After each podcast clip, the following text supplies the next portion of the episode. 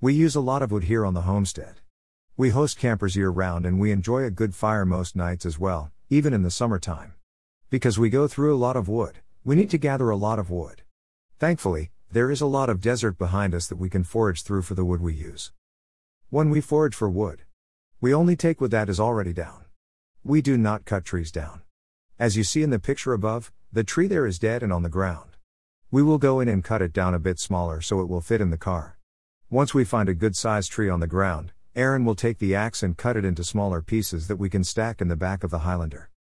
We do this several times for several different trees that we find on the ground. Once we have a carload, we head back home for the real fun to start. Some of this wood will be broken down for our fires and that of our guests while camping. Some of this wood will be cut into bigger chunks for the charcoal. It will all be burned though. We are working towards self sufficiency, and this is one of the ways we are doing this because the only thing we have to pay for in doing it this way is gas and our time.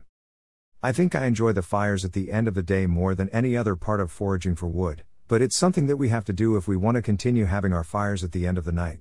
Either way, it makes for a good way to end the day and relax before bed. Have a great day. Renee.